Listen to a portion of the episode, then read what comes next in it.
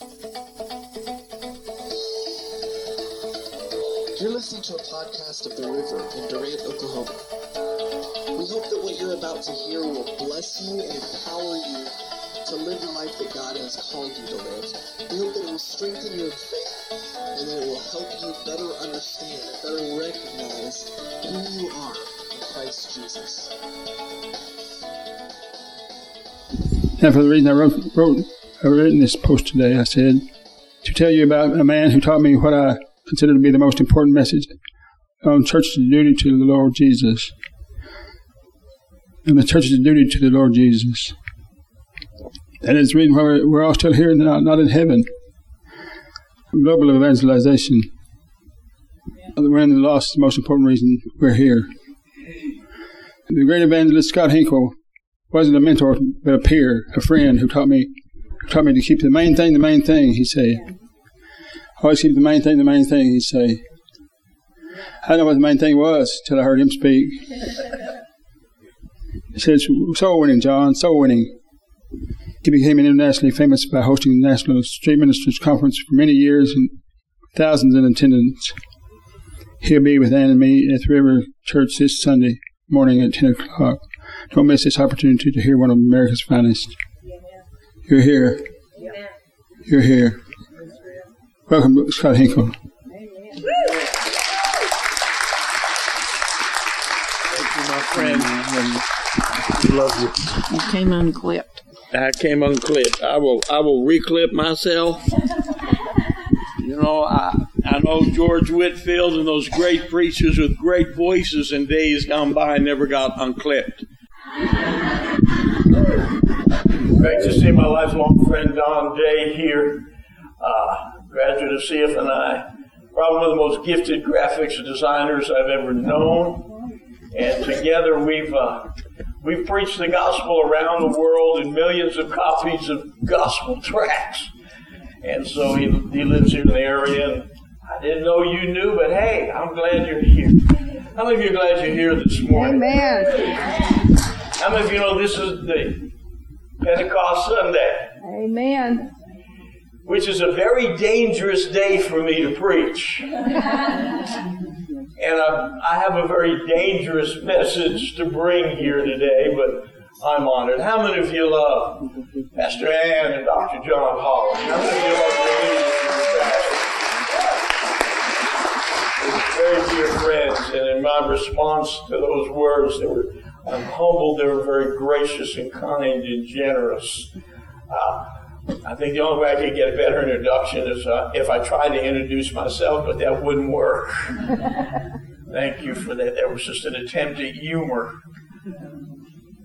But this morning, uh, I'd like to begin, and my wife sends her greeting to you. She was going to come today, but her dad just passed away not too long ago, and, and a lot of stuff's been happening. He was 96, so uh, yes, absolutely.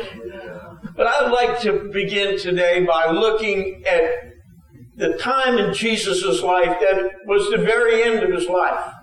And we're going to begin by looking at John chapter 19, beginning of verse 28. And I'm going to read, Dr. Holler, from the New Living Translation. I hope you forgive me. Jesus knew that his mission was now finished. And to fulfill Scripture, he said, I am thirsty.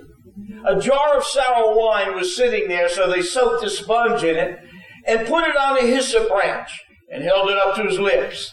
And when Jesus had tasted it, he said, It is finished. Then he bowed his head and gave up his spirit. Again, Jesus had finished his earthly mission, and on the cross, he said those words we've heard so often it is finished. Yeah. About a year and a, a little over a year or so ago, when the great Dr. Billy Graham went home to be with the Lord, 99 Yeah. years of age. Yeah. I mean, the Crusades, the people. But one of the things I loved about Billy Graham is no matter where he went, he didn't need a public relations team. That, that's right. When he showed up, people knew here's a man of God. He's a Christian. He believes in Jesus Christ and the Bible. He didn't have to wear a t-shirt that announced it. That's He right. didn't have to wear a big electric cross. Yeah. And I believe that, that even though Graham's ministry is continuing to his son and his grandson and many others, Yes. I believe Billy Graham at the age of 99 could have said, It is finished regarding his earthly call and ministry. But, friends, as I'm here in Durant, Oklahoma, looking at the river, the people of God here today, let me tell you what is absolutely clear. It is not finished. Amen. Right. The work of God must go forward. And as I proceed with you here today, I'm, I'm really speaking to you as much from my heart as a prepared message. And there's something I've learned in 49 years of preaching the gospel. That if I bring you sim- a sermon that I simply constructed in a study or a library setting, it's good. But maybe I'll give you window dressing for your thinking. Yeah. Might help. But if I can speak to you from my heart as well as the Word of God, I may have an opportunity to connect with your heart. And that's what I'm after here today. I'm a man under assignment, if I can put it that way today. And there's a word that I've got to discuss with you for a moment. It's a word that excites some people when they're moving ahead in life. Or that same word strikes fear and terrifies, paralyzing others. This word produces either action or resistance. It's the word change. I know the only one who really cries out for change is a baby with dirty diapers, right? Amen. During election time, many candidates run on the platform of change. We cast a vote hoping someone will bring change. We move to a different location, get another job. Some folks even switch churches. Yeah. Not here, looking for change. Without a doubt, change is a part of what life is all about here on planet Earth, isn't it? Yeah. From the moment we're birthed, change takes place in our body moment after moment after moment. Webster gives us a definition that helps bend our mind a little bit more around the word change. To make different in some particular way or alter. To make radically different or transform. To make a shift from one to another or switch. All of this has to do with that word change. I've discovered that Christ followers, how many are Christ followers here today? Is it the time to fess up or I'll change my sermon for just a moment? I've discovered that Christ followers are intended to be agents of change. Say that phrase with me. Agents of change. As a matter of fact, the people of God are the greatest agents of change in the world today. Think about what Christ followers do. We start schools. We build hospitals and clinics. We feed the poor.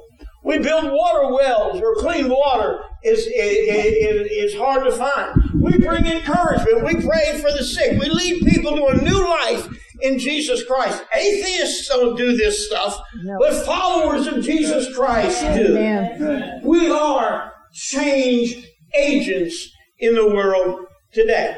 I mean, change is an integral part of Christianity, isn't it? Yes. Think about it with me. When Jesus came on the scene, religion, as it was known, changed forever. Hey, look, on the day of Pentecost, it all changed. Yes, it did. Think what happened on this day. First of all, the church was born on Pentecost Day, Right. and it was an explosive birth. The little baby of the church just didn't slip onto the earth un- unnoticed. Yeah. It was like wham! 3,000 people got saved, tongues of fire on people's head.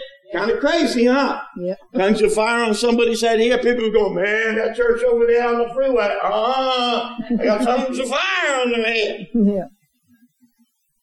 When Christ makes his home in our heart, I like that phrase. Ephesians uses that. Kind of reminds me of ladies when you move into a new place. You start to put all your little knickknacks up. You hang your pictures over here. You put the furniture here. Then you move it over here. and you move it over here. And you move it back here. All you're doing here is making that place your home. Yeah. You know, when Jesus comes into our home, our life, our heart, He makes it His home. He moves stuff around. How many of you figured that one out? Yeah. How many of you say He's still moving? Amen. you see, if you've not had any change since Jesus came into your life, forgive me, Dr. Hall, or you can check me on this. If you've not had change in your life, then Jesus has not come into your life. Hmm. No change, no Jesus. Yeah. The very presence of Jesus in any, in every person's life, lovingly, let, yet clearly calls and demands change. You cannot meet the Jesus of the Bible and stay exactly how you are. It is absolutely impossible. You're right about it. Whether you're a drug addict, gang member, tattooed on the back of a Harley and smell like a sewer, or you're sophisticated, squeaky clean, religious, driving a Bentley with Chanel number five. when Jesus comes into your life, it brings change. Yeah. I mean, after all, what you call forgiveness from your sin, cleansing, healing, deliverance, all are connected to God type change. Yeah.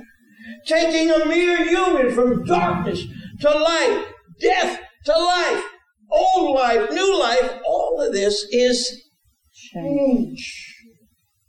Christianity, the gospel, and church are to be transformative. Say that word with me. Transformative in nature, practice, fruit, and evidence. Amen. The definition of transformative, according to Oxford Dictionary, is causing a marked change in something or someone. Hey, the Bible has a lot to say about change. One of my favorite verses is Proverbs 4:18 right now. The path of the righteous grows brighter and Brighter. brighter. Sounds like a little bit of change to me. Or in 1 Corinthians 15 41, we shall not all sleep, but we shall all be changed. In other words, in the final analysis, in the final moment of time, we will be changed. Hallelujah. Amen. Maybe I'll get a new name. Maybe I can trade Hinkle for Day or Holland. Why not? Y'all aren't laughing. Okay, thank you very much. I know we were listening to the thunder, but that's God emphasizing my sermon. Amen. Another verse here. How many of you love the Word of God? Amen. Good, because I'm going to use a lot of it. Amen. Isaiah 43, 18 and 19. We see it up there. Do not remember the former things, nor consider the things of old. Behold, listen up. Hey, yo, behold. Now I will, no matter how you say it, meaning's the same. Behold, now I will do a New, new thing. thing. How many of you like new things? Amen. New stuff. Yeah. These are new sneakers. They never go to the gym. They go to church and preach. Amen. That's what they're designed for. Hallelujah. Amen. We, I mean, we like new so much you can buy a used car and put a new car smell in it. That's Amen. right. Behold, I'll do a new thing. Now it shall spring forth. Shall you not know it? I'll even make a road in the wilderness and rivers in the desert. So much comes out of that verse, but also that we should recognize and embrace change. We're talking about change today. How many of you experienced a change when Jesus came into your life? Amen. I was a drug addict, addicted to heroin. I'm Jewish, that means I wasn't raised in church. I'm from New Jersey, that means I'm not from the Bible Belt. And yet Jesus changed me. Yeah. Uh, and he still is, incidentally. I would venture a guess that you would agree with me that our world, our nation, and even this community all need Right. change. Amen. Right. Am I right? Yeah. What I find interesting is that with all of the earthly elements, the co creator of the universe, Jesus Christ, chose, he chose two common elements to describe the lives of his followers. Again, how many followers of Jesus are here? Amen. I this is just a second checkup. Hallelujah. Amen. the word of the Lord, well, the word of the preacher comes a second time. Can you guess what they are? in Matthew 5, verses 13 to 16. This message isn't going to help us walk on water. We may have a little bit outside the door after this is done on hearing. But it's going to help us fulfill the purpose and mission we're on this planet. Matthew 5, beginning in verse 13. You're the salt of the earth. And if the salt loses its flavor, how shall it be seasoned? It is then good for nothing but to be thrown out and trampled underfoot, my man. You are the light of the world. A city that's set on a hill cannot be hidden. Neither do people light a lamp and put it under a basket, but on a lampstand, and it gives light to all who are in the house. Let your light so shine before men that they may see your good deeds and praise your Father in heaven. The two elements, once again, Jesus chose to describe me and you are common elements. They are salt and light. I repeat, the greatest agents of change in the world today are the people of God, me and you. There's no greater agent of change on this planet than the person who's sitting in the chair you're occupying at this very moment. Not only are we to be changed and continue to embrace change, but we are designed to be those agents of change in the world that we live in. I want to take a look at how these two common elements exemplify the life Jesus intended for us to live. Amen. Let the rain of the Holy Ghost come down, right? Element number one salt. We just read the words of Jesus. You're the salt of the earth. But if the salt loses its flavor, how shall it be seasoned? It's then good for nothing but to be thrown out and trampled underfoot by men. Now, these are some pretty specific statements. Jesus, say this with me. I am I am the salt of the earth. the salt of the Now, in one sentence, I am the salt of the earth. This applies to every believer, no exceptions. We are to remain salty. Now, look, I know that it's a time of fine to say you're a salty old guy. That man, you are nasty, coarse, tell foul jokes, use obscene. That's not what we're talking about. Amen. We're to remain Christ-like by the grace of God. And if we're not, our kingdom usefulness on earth is nullified. Okay, I'll move off of this point, move forward. Salt is a preservative. The Christ-like presence, not self-righteous. How many of you know somebody that's self-righteous? You don't have to raise it. Never mind. Moving on. The Christ-like presence of believers, guys, raises the level of morality in their immediate sphere of influence. Have you ever walked up on somebody and they're in the middle of telling a dirty joke or using foul language and you walk up? You don't have a Jesus shirt on, an electric cross blinking. You just walk up on them and they go, oh, I'm and you just say that. Kind of, have you ever had that experience? You are living out the preservative a- aspect of being salt. You didn't say anything. You didn't hit them with a 500 pound family Bible with a holographic picture of Jesus on the front. You know those holographic pictures, man? Eyes follow you everywhere. You just roll up, excuse me, walk up to them. You have preserved that level of morality. You put a lid on it. Salt is a preservative. every year we've taken three to four hundred people to the Mardi Gras in New Orleans for 38 years. It's pretty wild and wicked. I want to ask if any of you have ever been there, because sometimes it's not for missionary reasons. You were the mission field. and it's wicked. And I've often thought, what if there's maybe 2,000 Christians come from all over the place? I've often thought, what if no Christian ever came? How why, it would be like the lid would come off of that evil Pandora's box. A preservative. Salt creates a thirst. We do so through our words and our deeds, our life, our hunger. But drew me to Jesus Christ. You see, this was a long time ago. This was 1970. Those were the days when they would greet most long-haired, weird-looking people in the back of the church with a pair of scissors and a can of Lysol. And they said, boy, you need to get saved before you can get saved.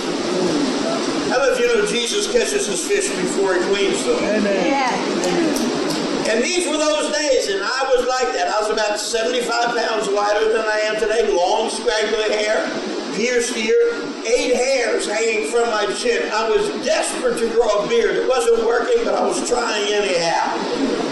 I looked like a reject from a bad pirate movie, somebody said. To this young man sharing his story in a high school assembly. I was 19. I had a unique high school career. I was enrolled in four high schools, attended three, and expelled from one. I'm going to the high school reunion that I was expelled from in the fall. I love it. I feel like Jack Nicholson when he played the Joker in Batman. I know you all are so holy you never saw it. but he says, wait till they get a load of me.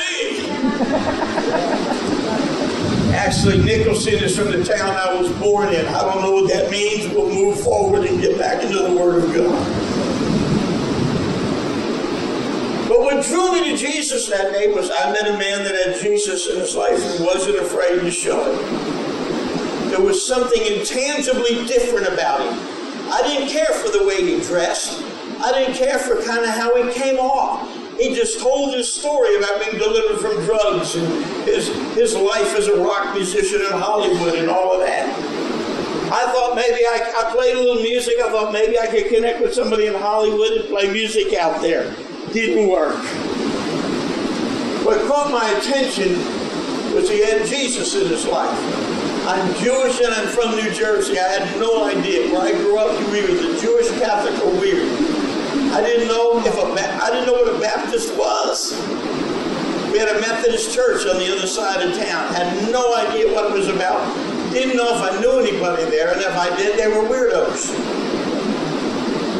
When I wanted what I saw in this guy's life. Didn't know what it was, but it was Jesus Christ. You see, he was creating a thirst and an appetite and an interest in me for what was in him. There was something different. Jesus makes us just a little bit or a lot of it different. How many of you agree with me on that? Salt and its effectiveness depend upon two factors. Number one, potency. How much like Jesus are we? Okay. Secondly, that look to be like Jesus, you don't have to have long hair, beard, robe, sandals.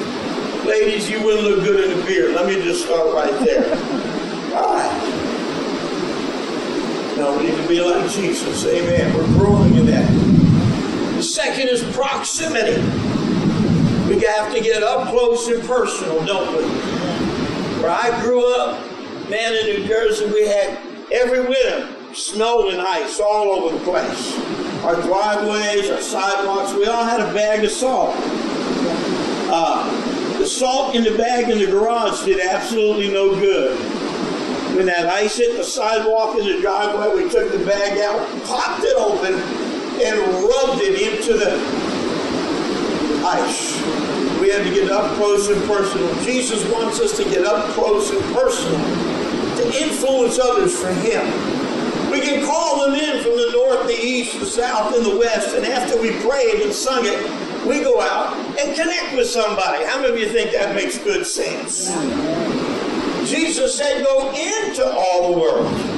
As salt, we infiltrate the world that we live in. God places us uniquely and individually wherever we are at. We're the salt of the earth. We affect everything and everybody we come in contact with. That is the story. Anybody get anything out of this yet this morning? Yes. Otherwise, I'll, no, I'm not going to change my sermon. I'll just keep going. Element number two. Jesus said, You're the light of the world. A city that's set on a hill cannot be hidden. Neither do people light a lamp and put it under a basket, but on a lampstand, and it gives light to all who are in the house. In the same way, let your light so shine before men, that they may see your good deeds and praise your Father in heaven. When we chose to become followers of Jesus Christ, how many of you know you are not born a Christian, but you make the choice for Christ to come into your life and you become his father? How many of us know that here today? God has no grandchildren, only children. When we chose to follow Christ, there's an incredible verse that comes into play in our life. Psalm 37 23 says, The steps of a good man and woman are ordered and directed by the Lord. How many of you know God guides your life by your steps? God doesn't lead your life by the big stuff, by the highlights and the important events. Oh God, who am I going to marry? Oh God, what is my ministry? Oh God, what is my. God doesn't lead your life by that. God leads your life by steps. Now, if you get out of step, you may not connect the dots to the larger things in your life. But God leads your life by steps. Have you ever had a divine appointment? You're just going about your daily life. You may not even feel spiritual. And all of a sudden you bump into somebody and maybe they have a word from God for you or you have something for them. Many years ago when we were just starting in ministry, we had just moved to Dallas from Hollywood, California. I had two little kids. They're grown, and I've got grandkids by them now. That was a long time ago. And we didn't have a whole lot of money. Matter of fact, it's getting pretty lean. So I decided to go to Redbird Mall and find a job. I can't sell much of anything. But I figure I'd go to J.C. Penney's or something and do something. So I get in my car and I drive. I lived in Duncanville. I drove over to Redbird Mall. I go walking in the mall and I'm feeling kind of bummed out. And I, I, I see on the other side of the store there's a big, tall pastor that I knew. He's got a really deep voice. And I looked at him, I thought, I'm going to avoid him. I'm feeling bummed out. But because he was tall, he saw me. And he says, Hello, Brother Scott. How are you doing? Busted. I looked at him and I did the Christian thing. I lied. I said, Praise the Lord, I'm doing wonderful. Now, I didn't have to give him a long range storm and weather report, but I just was faking it. And so I had to go over and talk to him. He's over there by men's socks. I needed socks. My kids needed socks. And then he begins to prophesy to me in J.C. Penney's. And something broke inside of me. I turned around and went home. In the natural, I was in worse shape than when I went there. Why? Because I spent money on gas to get there. But something broke. God has divine appointments for us, and we're on either end of them. You still with me here today? You see, God's desire is to uniquely and strategically place each and every one of us in a place to reflect His light and His life to those in darkness. Our position is not to be hidden or cloaked, but to be set in a place to radiate His light to the world. Oh, Scott, everybody here goes to church. Yeah, but they may not know Jesus. Going to church won't make you a Christian any more than living in a garage turns you into a car. No way. We can brighten the lives of, of those who are close in darkness today. Salt and light affect everything they come in contact with, and so should you and I. I'm not too far away from closing today. Acts 1 8 says this. Since this is the day of Pentecost, I need to talk about this again for a moment. You shall receive power when the Holy Spirit has come upon you. And it doesn't say you shall go on mission trips. It doesn't read you shall do outreaches. It says we shall be witnesses. The Lord has graced us. I've been to Cuba five times in the last two and a half years. Every six months, the Lord's opened the door for us to go. It's been absolutely amazing. On our first trip, the team in the morning would stand up and share. And, and one team member stood up and said, Well, I've done this mission trip, I've done this mission trip, I do this outreach. And, I, I, and something struck me, not being so spiritual beyond everyone else, but I thought, I don't do mission trips and I don't do outreaches. I've chosen to live my life on a mission. Not because I'm an evangelist, a preacher, or anything else, but because I'm a Christian. I've chosen to live my life on a mission. Now, the things that I've been engaged in and continue to be, that's just an overflow expression. Yeah. But my life as lived is lived on mission. I want God to use every area of my life. Why? Because Jesus changed me. And I want people to know that Jesus that changed me, that lives inside of me, that has walked with me and my family for 49 years, that, that has poured out his grace beyond what I can imagine. People say, How are you doing? I go, Better than I deserve. Amen. Oh, Scott, you deserve the best. No, I deserve to die and go to hell. But because I opened my life to God, He had mercy and grace on me. One day, a long time ago, I was living in Colorado. I was driving a 56 Ford, blue Ford. The car had come from Michigan. I could tell because it had rust all the way down the bottom and even on the floorboard. So I was careful driving in the Colorado mountains. And I was having a conversation with God.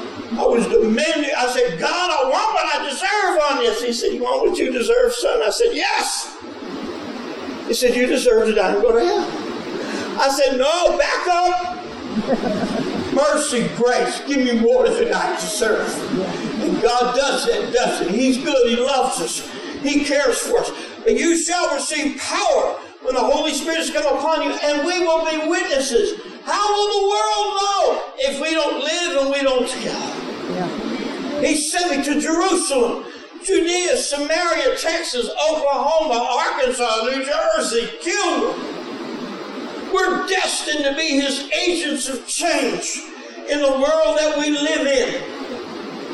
In 2 Corinthians 5.20, we read, Now then, we are ambassadors for Christ. Where are Jesus' representatives in Durant? Right here. Thank you very much. And they're over here too. All there may be some other churches, but right here, right now, we are we are Christ's ambassadors. As though God were pleading through us, friends, He actually is. We implore you on Christ's behalf, be reconciled to God. Friend, there's two words they're very powerful words that we often utter throughout the course of our life. They're the words, what if? What if? What if I, I would have taken that job?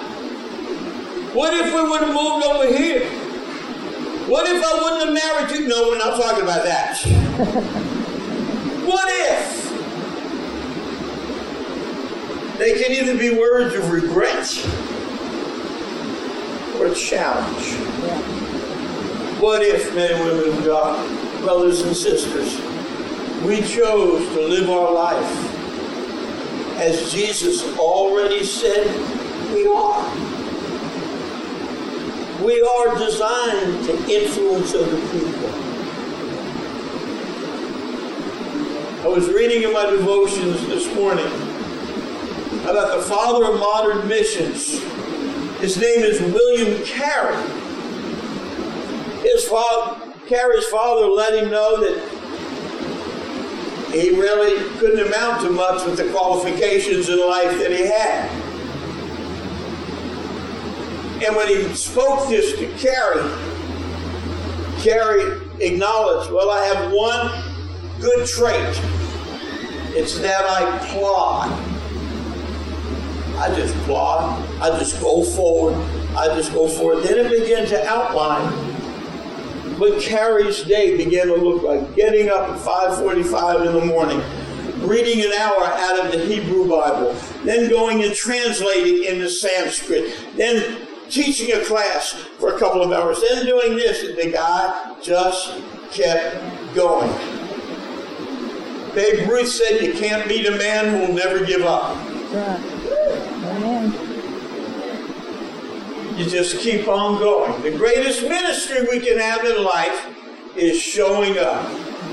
Amen. We just show up. Yep. We just show up.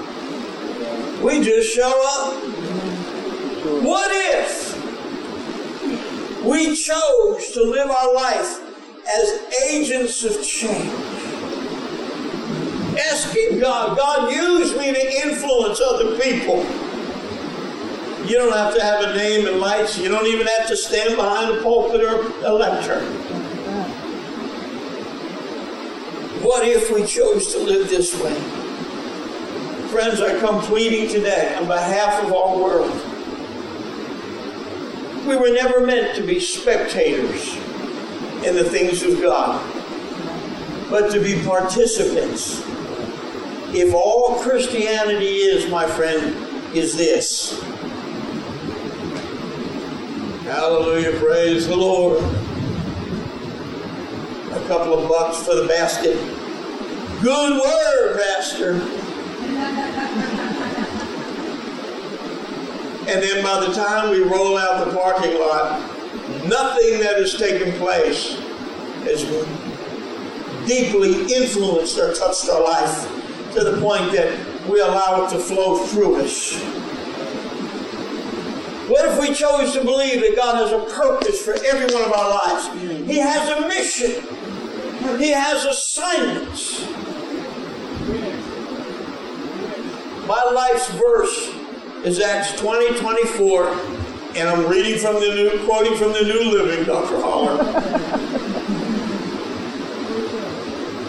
My life is worth nothing to me unless I use it for finishing the work assigned me by the Lord Jesus.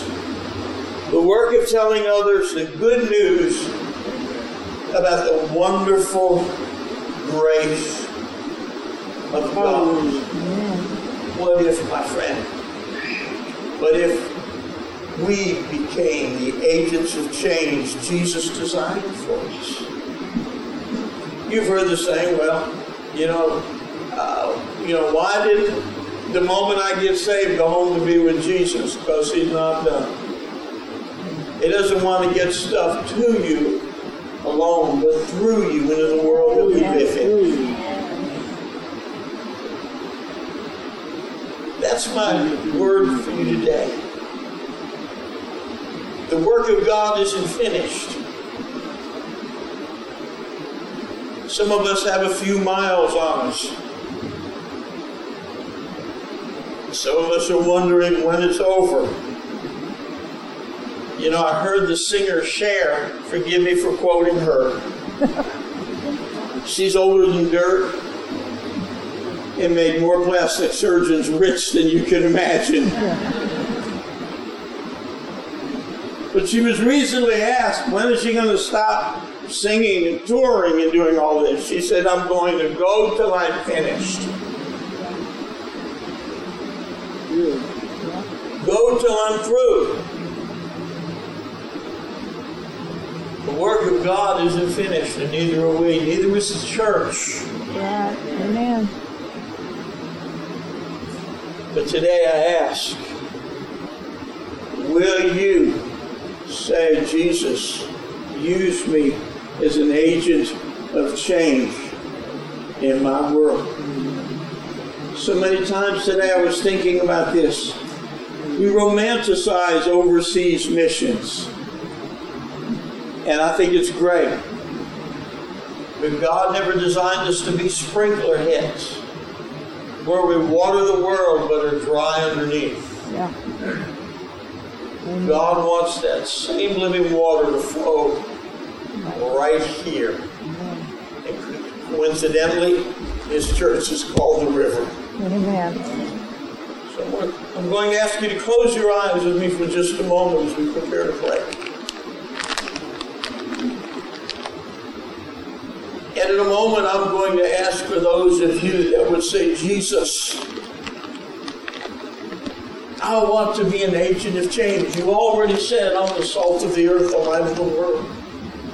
Increase my saltiness and the brightness of my light to influence other people. Maybe that will begin by walking through your community, your neighborhood, or maybe if it's a little spread out, you drive through there, you begin to pray.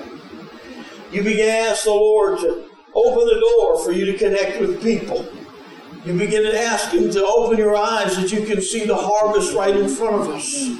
And then it turns into a really appealing mission field. And you can begin to connect with folks and build a bridge. And you only build a bridge in order to bring something, in, or in our case, somebody across, and that's Jesus Christ. But my friend, today I believe that we are the agents of change that our world needs. We're greater than the President of the United States, greater than the governor of our state, greater than any mayors or politicians or city or national officials. It's God's people that will bring change, beginning with one heart and one life at a time. So, in a moment, I'm going to ask for those of you that say, Scott, I want you to use my life.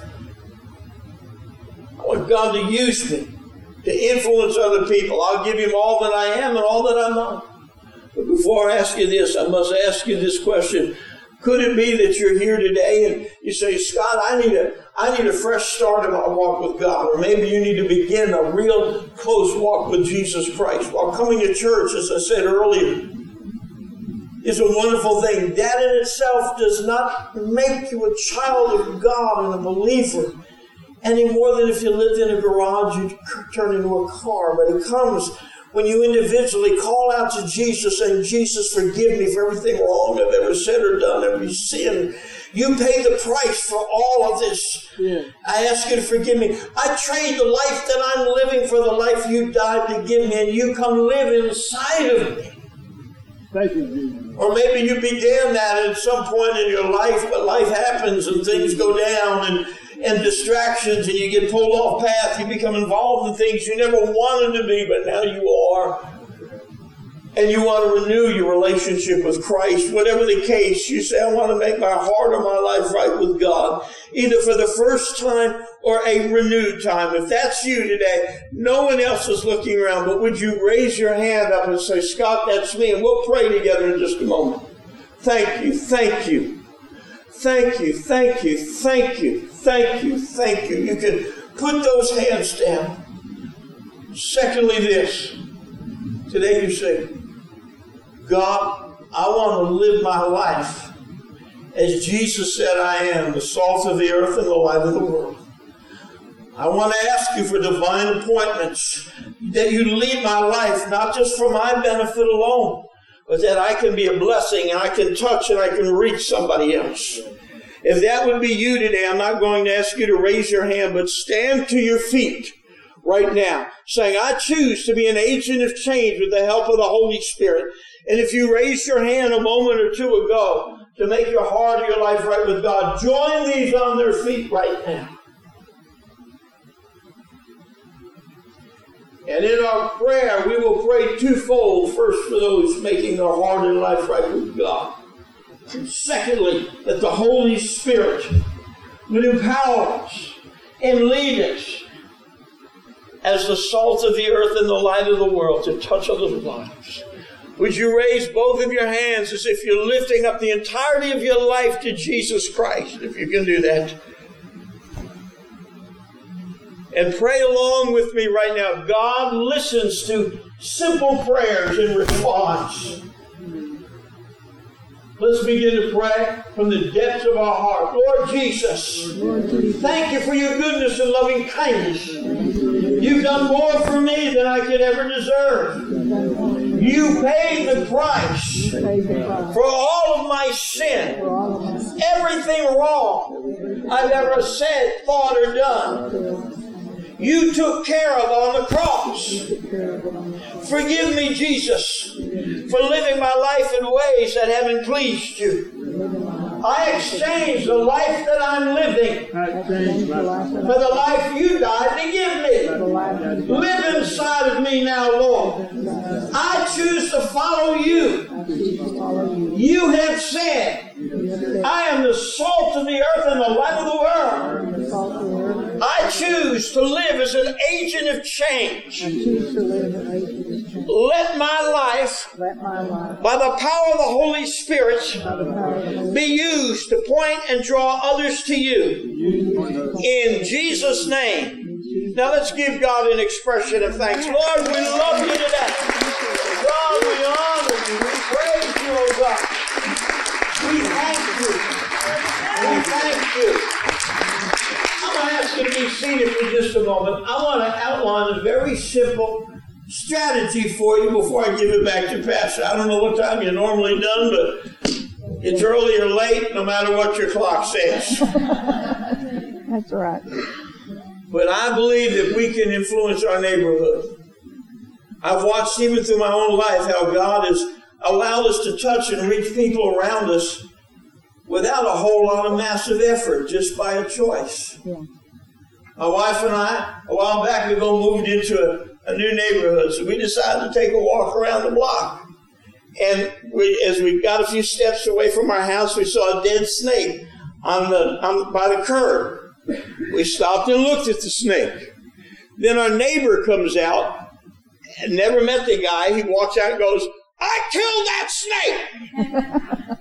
then he came over and began to talk to us. No. And so we're talking to them, introducing ourselves. Then another family is taking their evening constitutional. And they walk by the snake. And Nancy and I, and then they, all of a sudden, we're meeting our neighbors over a snake. And it gave us an opportunity to connect. Yeah. Here's a few thoughts if you live in a community that you can walk around. If not, if you live out where you need to drive a mile, well, drive and pray anyway. But do. But here's a thought. One, begin to bless your community, no matter where you are. Yeah. Don't cuss it. Don't curse about it. You may see the things that need help, but don't obsess over them. Like one guy was walking through his neighborhood, the Lord told him to walk through and pray over the neighborhood, and he started walking around going, Lord, you know, these kids over here, they're rowdy, they're loud, they're a menace. These, these neighbors over their dogs never shut up. Yeah, this house. Uh, and the Lord just reminded him that he was complaining and not praying and blessing for them, so he changed. You walk through, you begin to pray, God, touch, Lord, touch those troubled kids over there. God, bring that family. And you begin to look for ways to connect. I was walking out my door one day, one Sunday morning, getting ready to go speak. And my neighbor in this other new neighborhood we moved into, uh, he's out washing his car. He goes in and tells his wife, he said, Hey, I just saw Scott. He's dressed pretty sharp. He's going to church to preach. We need to go to church. Wow. I just did by walking out the door on a Sunday morning dressing maybe a little better than I normally do. We desire for God to use our life. You begin to make that connection. Maybe it involves coffee, a barbecue, a meal. Then you begin to potentially look for a need you might begin to fill. And at that point, you've built a bridge. Sometimes we want to jump out. I'm talking about reaching your neighbor. Sometimes we want to jump out and immediately go, Hey, I'm your new neighbor! Oh, Are you saved?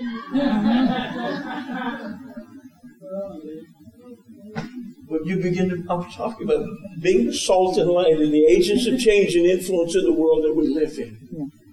And you've built that bridge by first you're praying and you're blessing, then you're connecting, and then you're fellowshipping, maybe sharing a little, but then you've built that bridge.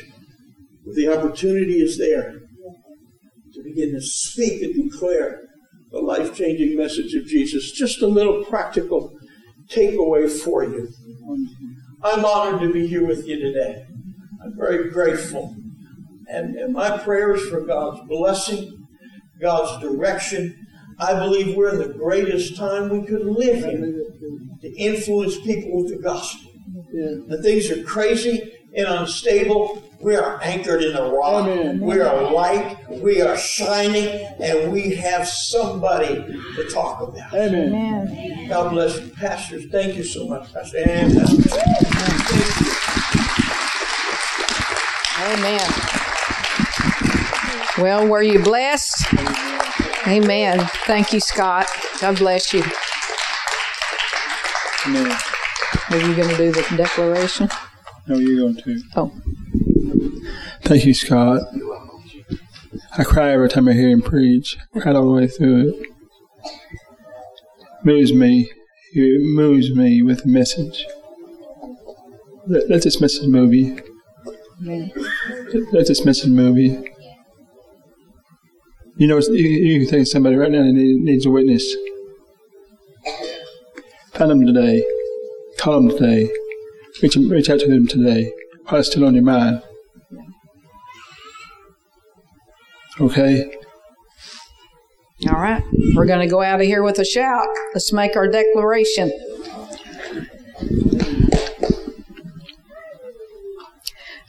Thank you, Father, for blessing your people in their going out, just like you blessed them in their coming in.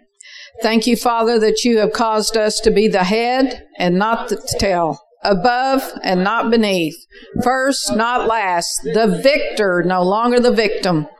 Thank you, precious Father, that you caused the mountains and the hills to break forth with singing and the trees of the field to clap their hands as we go forth armed and dangerous with the Word of God. Have a blessed week. Amen.